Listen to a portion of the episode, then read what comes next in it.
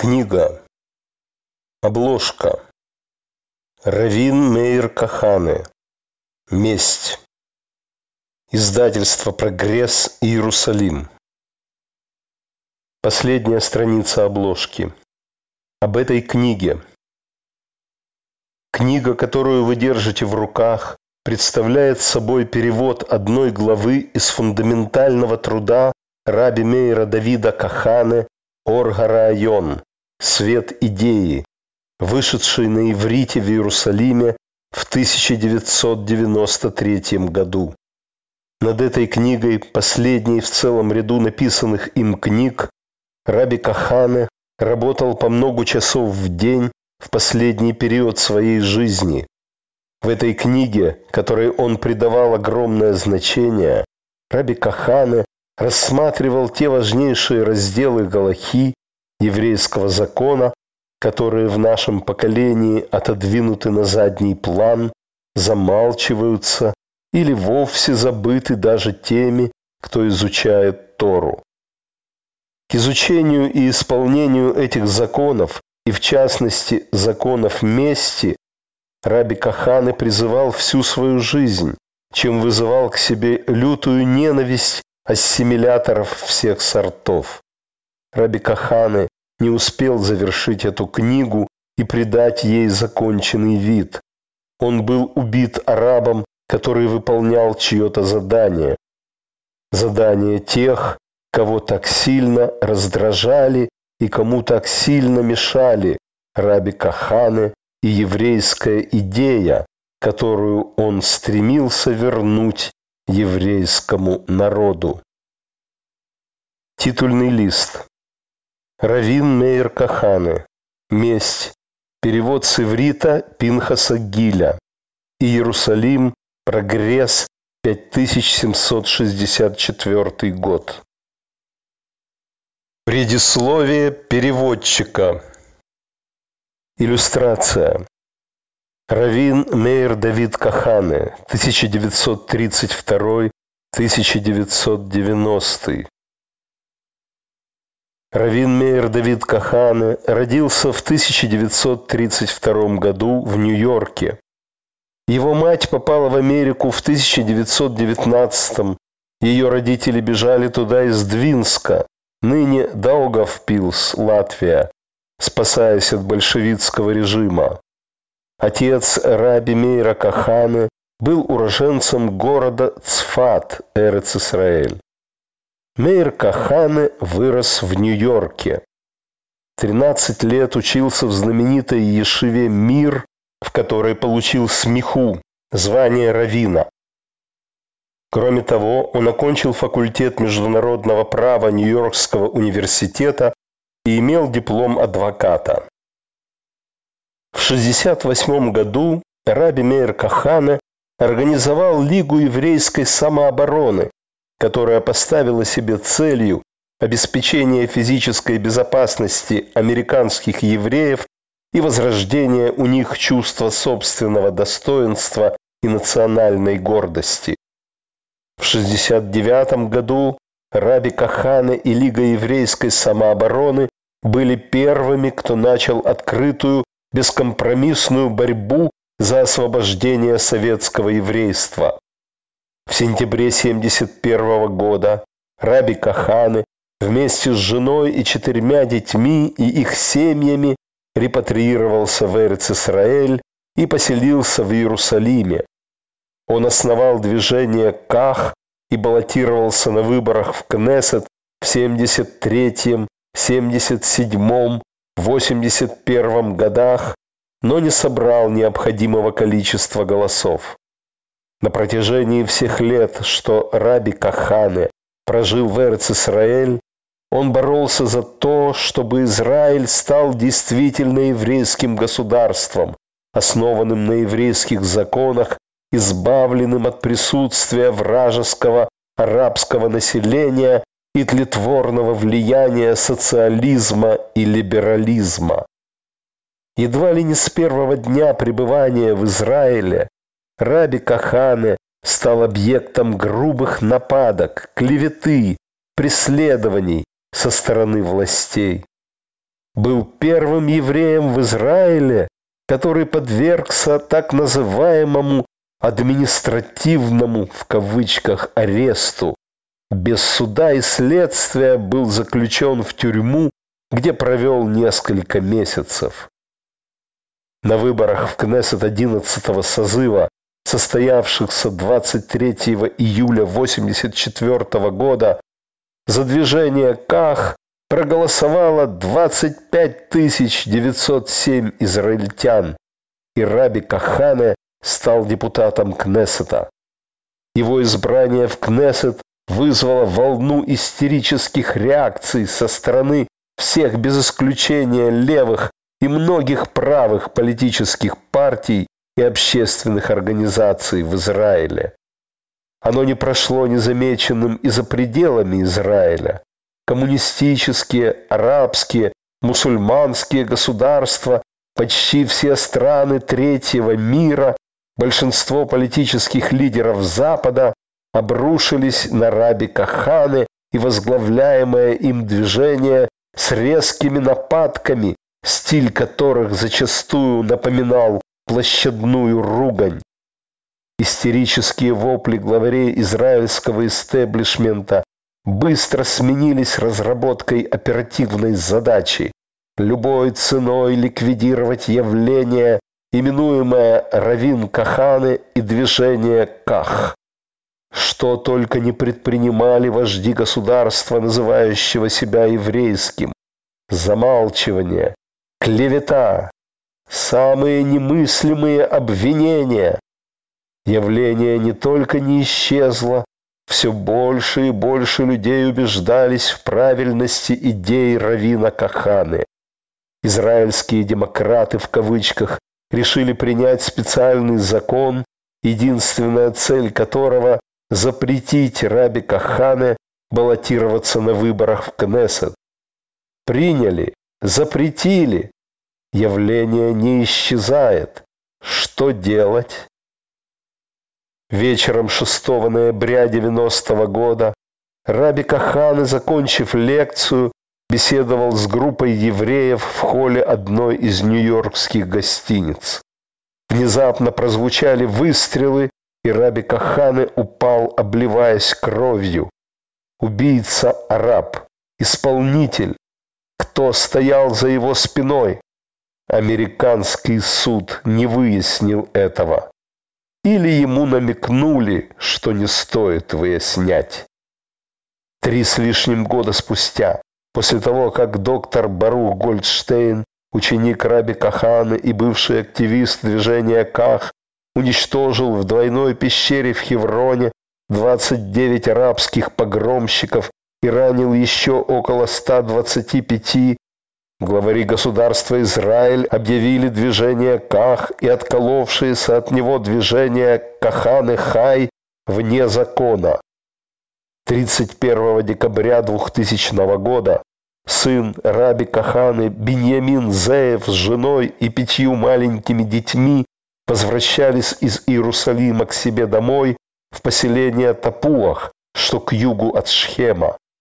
Неподалеку от Бейт-Эля на одном из поворотов дороги их машину обстреляли арабские бандиты. Беньямин Зеев и его жена Талия были убиты на месте, дети ранены. В лучах утреннего солнца наемные убийцы хорошо видели, в кого стреляли. Те, кто так ненавидел и ненавидит Раби Кахане, сообщил им, в какой машине и когда именно здесь проедет его сын и продолжатель его дела. Главари государства, называющего себя еврейским, не могли дышать одним воздухом с раввином Мейром Кахане. Он слишком мешал им дурить собственное население лживой болтовней о демократии в кавычках и власти закона в кавычках, присмыкаться перед Америкой и добиваться признания своей полноценности со стороны гойского мира вести переговоры о мире, дружбе и сотрудничестве с арабскими бандитами и отдавать им земли нашей страны. После убийства Раби Каханы им дышится легче. Он больше не мешает им, в их труде. Им бы еще еврейскую идею расстрелять. Пинхас Гиль Евреи, месть. Иллюстрация. Идн, Некама.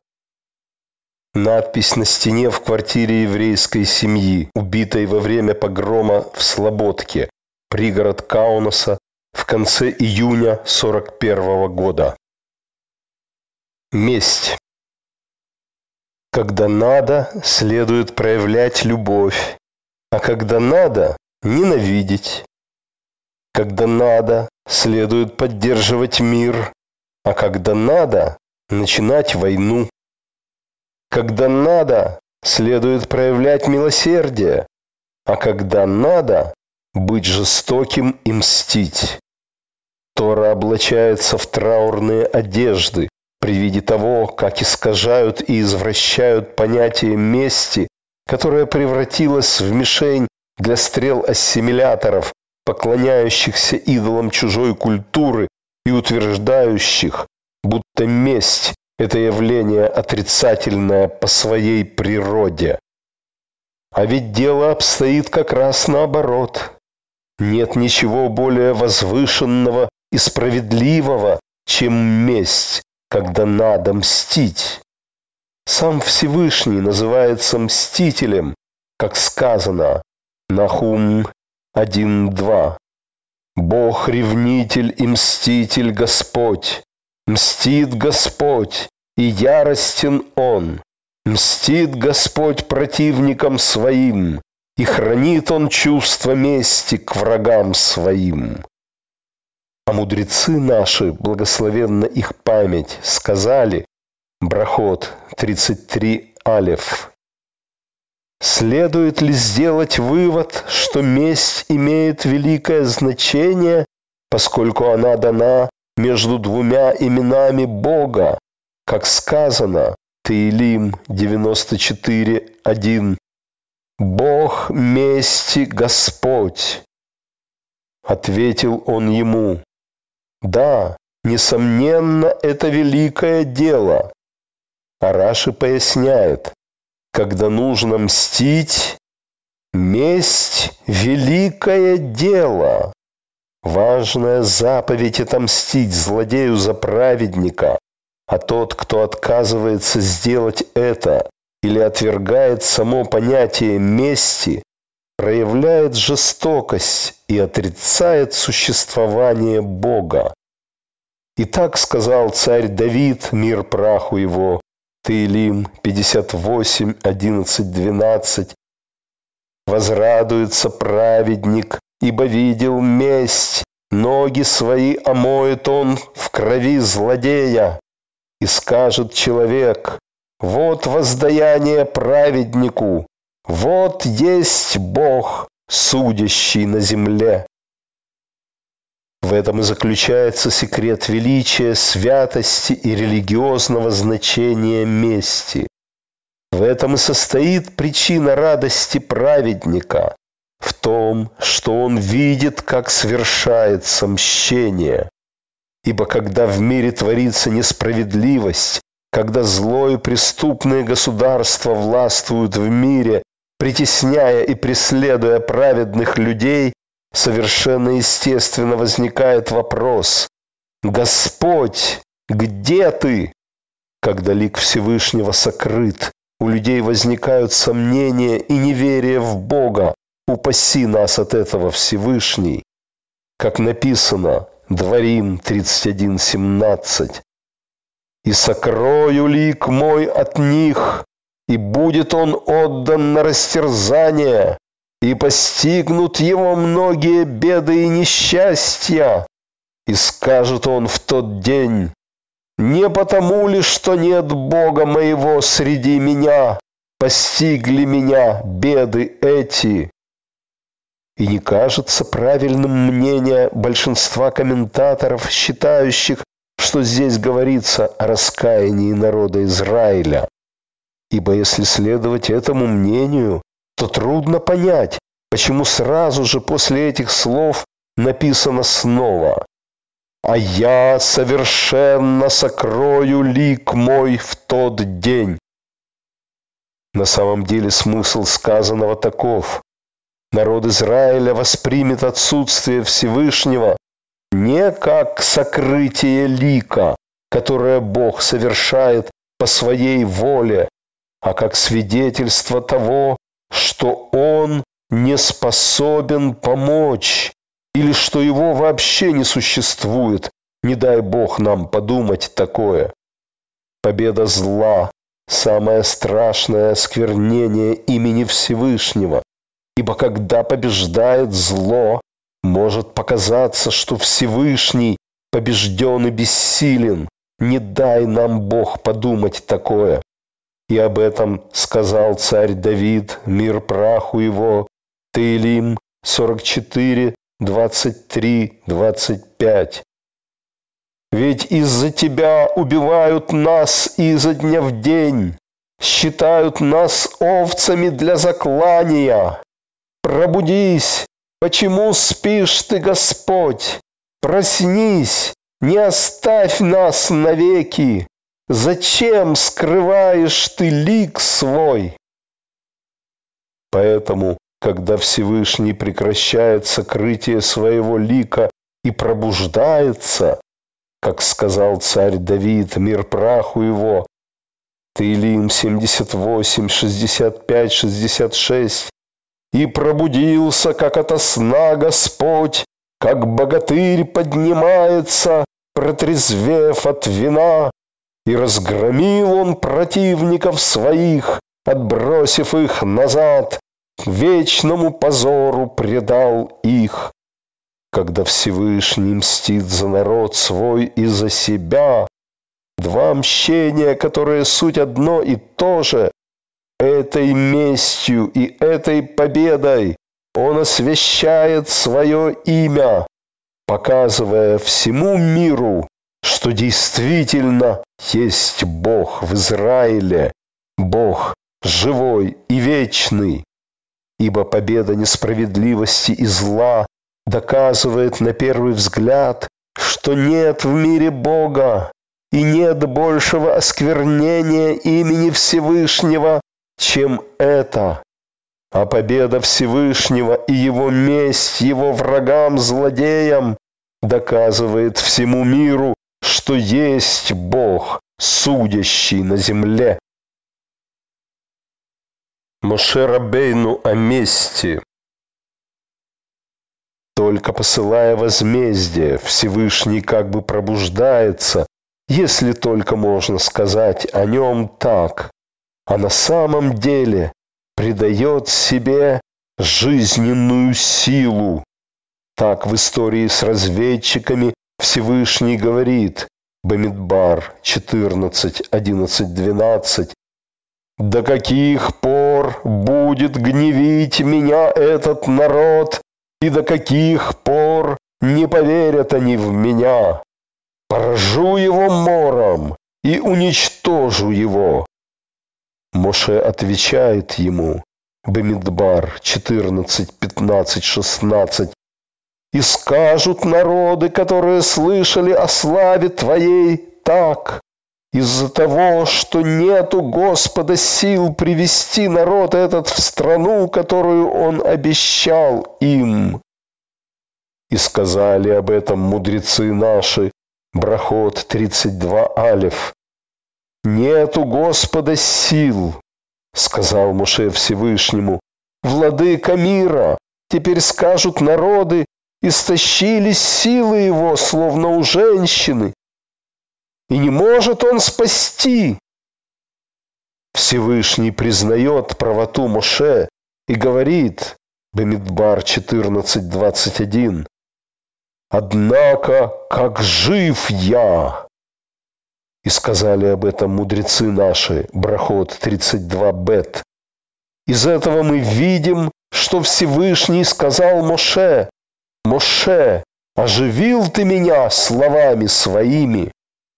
Если бы мудрецы наши не сказали этого, мы бы не осмелились произнести подобных слов, но слова эти – истинная правда.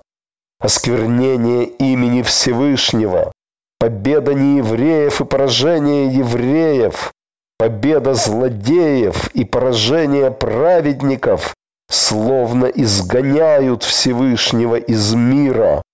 Ибо если его могущество не проявляется, где же он? И так спросил Гедон ангела, «О, господин мой, если Господь с нами, то от чего постигло нас все это?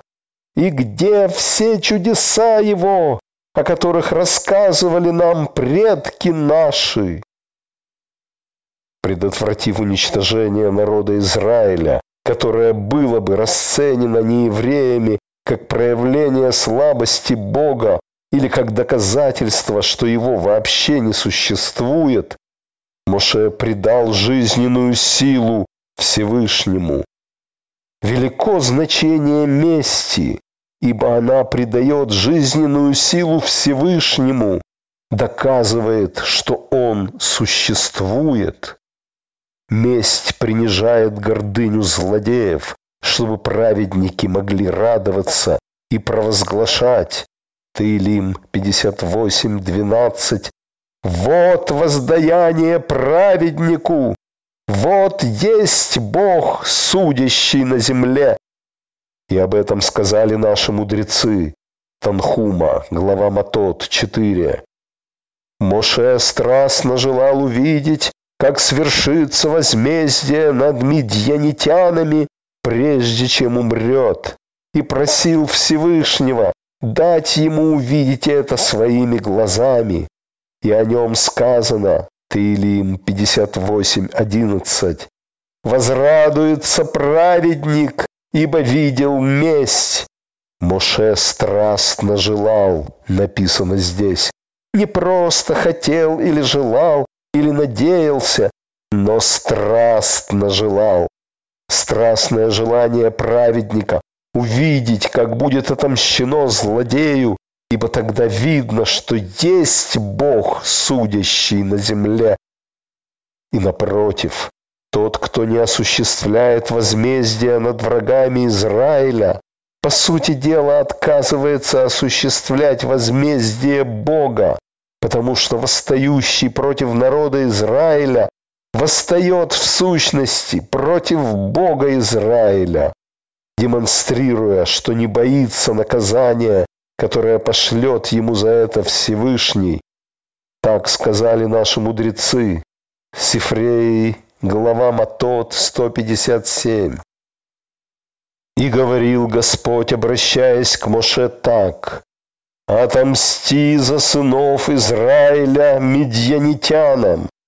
И сказал Моше народу, «Пусть выйдут из вас люди в ополчение, и пусть выступят они против Медьяна, чтобы совершить мщение Господа над Медьяном. Бемидбар 31.1.3 Тора прославляет праведника, который не хочет уходить из этого мира, не совершив возмездие за сынов Израиля. Возмездие, которое является также и возмездием того, кто речением своим создал мир. Всевышний велел Моше отомстить за сынов Израиля. А Муше велит совершить мщение Господа. Написано так, чтобы сообщить нам, что это одно и то же. И еще сказали мудрецы наши, Сифрей, глава Беха Алотха, 84. «Восстань, Господь, и рассеются враги Твои, и разбегутся ненавистники твои. Бемидбар 10.35 Но разве есть ненавистники перед тем, кто речением своим создал мир? Тора говорит здесь, что тот, кто ненавидит Израиль, словно ненавидит Бога. И еще, Сифрей, глава Матот 157. Сказал им Моше, «Не за людей вы мстите, но свершаете мщение того, кто речением своим создал мир, как сказано, Нахум 1.2. Бог ревнитель и мститель Господь. Итак, отказ человека совершить мщение, поведение негодное и омерзительное. Здесь не идет речь о личной мести, от которой не только позволяется отказаться, но которая вообще является делом запрещенным, как сказано Вайкра 19.18.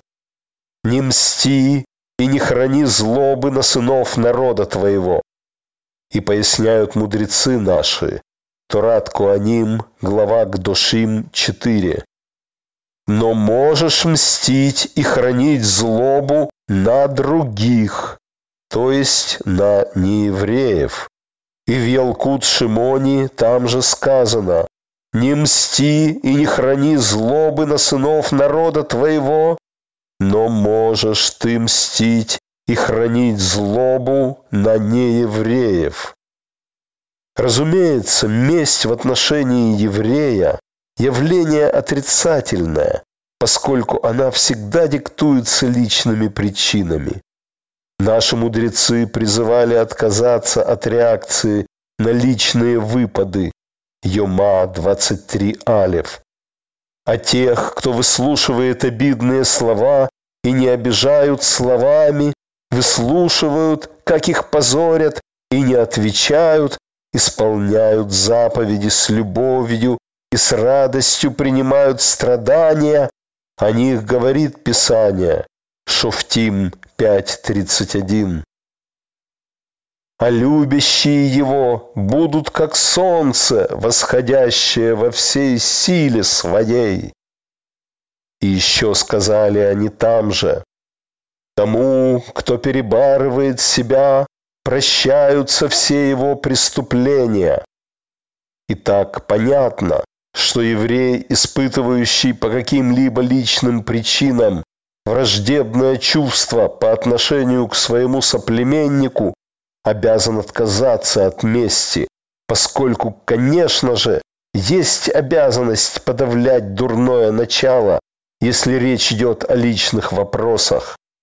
Но другое дело, если говорится о нееврее, который ненавидит евреев и преследует их.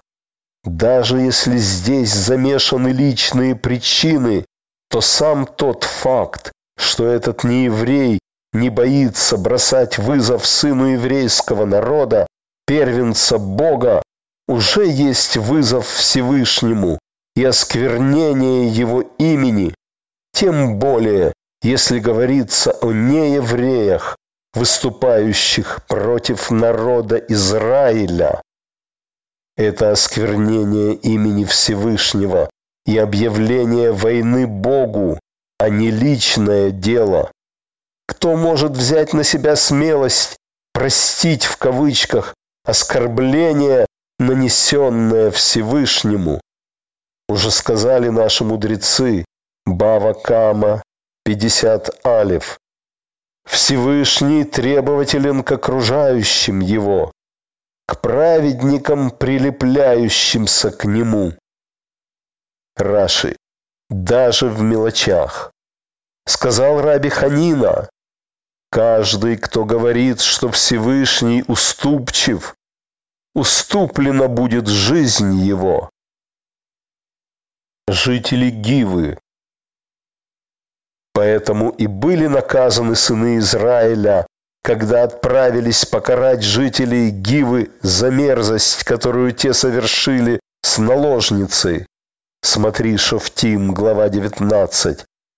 Потерпев в первой битве поражение от сынов колена Беньямина и потеряв убитыми сорок тысяч человек, сказали мудрецы наши, Санедрин 103 Бет, за это наказаны были люди, заступившиеся за честь наложницы в Гиве.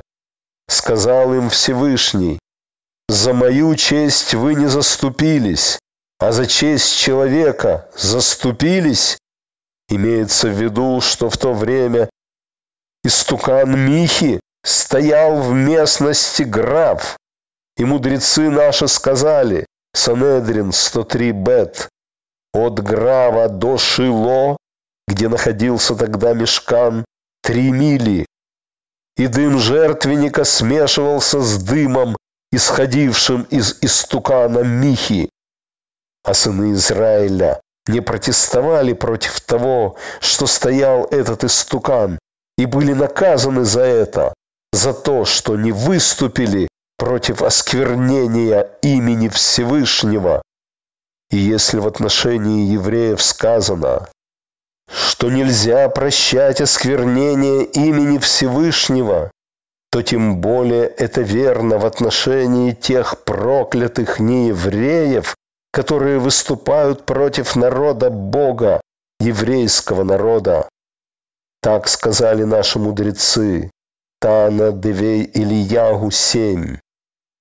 Как Всевышний, да будет благословенно имя Его навеки вечное, прощает грехи народа Израиля и не хранит чувства мести, чтобы производить над ним суд, так он хранит в сердце своем чувство мести, чтобы произвести суд над злодеями. Правда, на сынов Израиля, которые отрицают Бога и восстают против Него, также распространяется правило мести.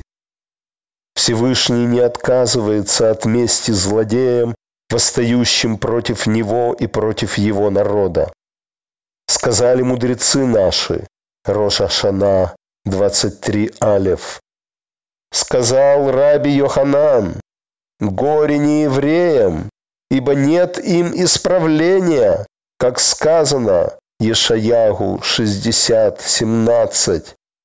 Вместо меди которую разграбили у тебя, принесу я золото, и вместо железа принесу серебро, и вместо дерева медь, а вместо камней железо. А вместо раби Акивы и его товарищей что приносят? И о них он говорит, Йоэль 4.21. И прощу я всем народам их грехи, но крови народа моего, пролитой ими, не прощу. И поясняет Раши, если приду я простить народам все прочие их грехи, грех пролития крови сынов Израиля, не прощу я им, Всевышний не забывает и не прощает злодейство Гоя по отношению к еврею. Только месть.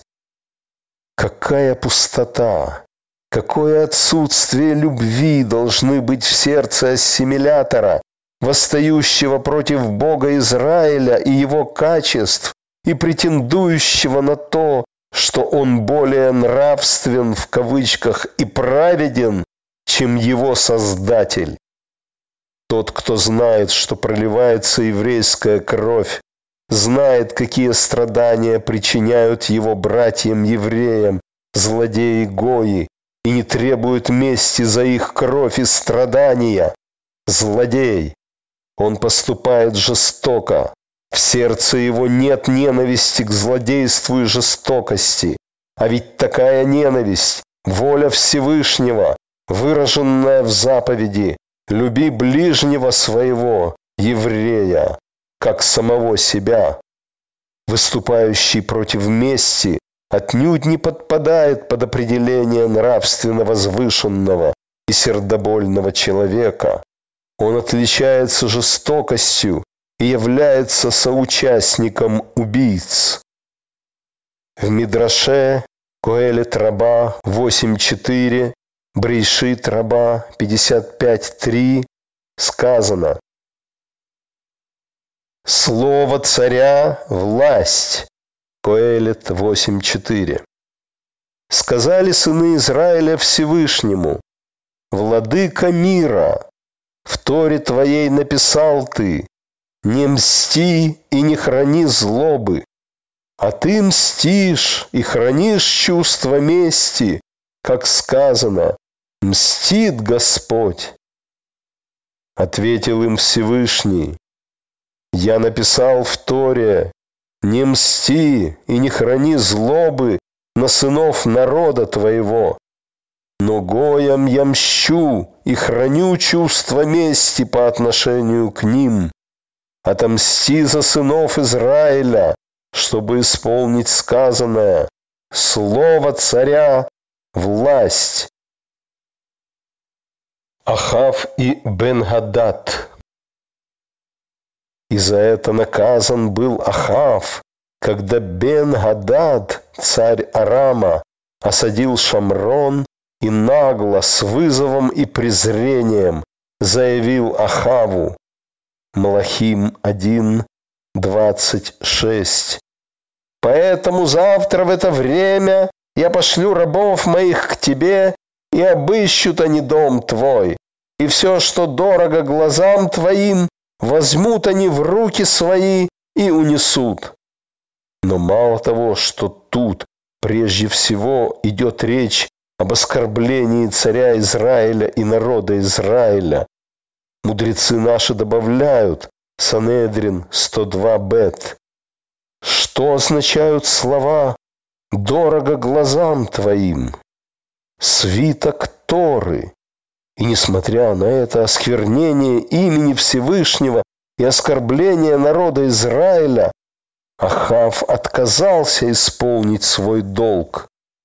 Всевышний осуществил свою месть и обещал Ахаву победу, как сказано Малахим 1, 20, 28. «И предам я всю эту огромную толпу в руку твою, и узнаете вы, что я Господь». По милости Бога сыны Израиля разгромили арамейцев и элементарной обязанностью было отомстить им за нанесенное народу Израиля оскорбление. Но, как написано в книге Малахим 20, 30, 34, Ахав отказался от мести. А Бен-Гадад бежал и пришел в город, в комнату, что внутри комнаты, тайник. И сказали ему рабы его, «Вот слышали мы, что цари дома Израиля – цари милосердные. Возложим же на чресла наши вретище и вервие на головы наши, и выйдем к царю Израиля. Может, пощадит он душу твою. И возложили они на чресла свои вретище и вервие на головы свои, и пришли к царю Израиля и сказали, Раб твой Бен-Гадад сказал, «Пощади, прошу душу мою». И ответил он, «Разве еще жив он?» «Брат он мой». А люди те гадали, что означает этот ответ, и поспешили подтвердить, что действительно о нем говорит Ахав, и сказали, «Брат твой Бен-Гадад». И сказал он, идите, приведите его». И вышел к нему Бен-Гадад, и посадил его Ахав в свою колесницу, и сказал ему Бен-Гадад, «Города, которые взял отец мой у отца твоего, верну я, и рыночные площади сделай себе в Дамаске, как сделал отец мой в Шамроне». И сказал Ахав, «А я заключив с тобой союз, отпущу тебя». И заключил Ахав союз с ним и отпустил его. В ответ на это нежелание исполнить свой долг, на это глупое милосердие, на это глупое милосердие Ахава сказал ему один из сынов пророков, в отношении которого есть мнение, что это был, что это был Михаилу. Малахим 1, 20, 42. Так сказал Господь, за то, что ты отпустил человека, которого я осудил на смерть, будет жизнь твоя вместо его жизни, и народ твой вместо его народа. Немилосердным, добродетельным и справедливым человеком был Ахав, но глупцом, сжалившимся над злодеем, в то время как божественное повеление было совершить возмездие Господа и возмездие за сынов Израиля,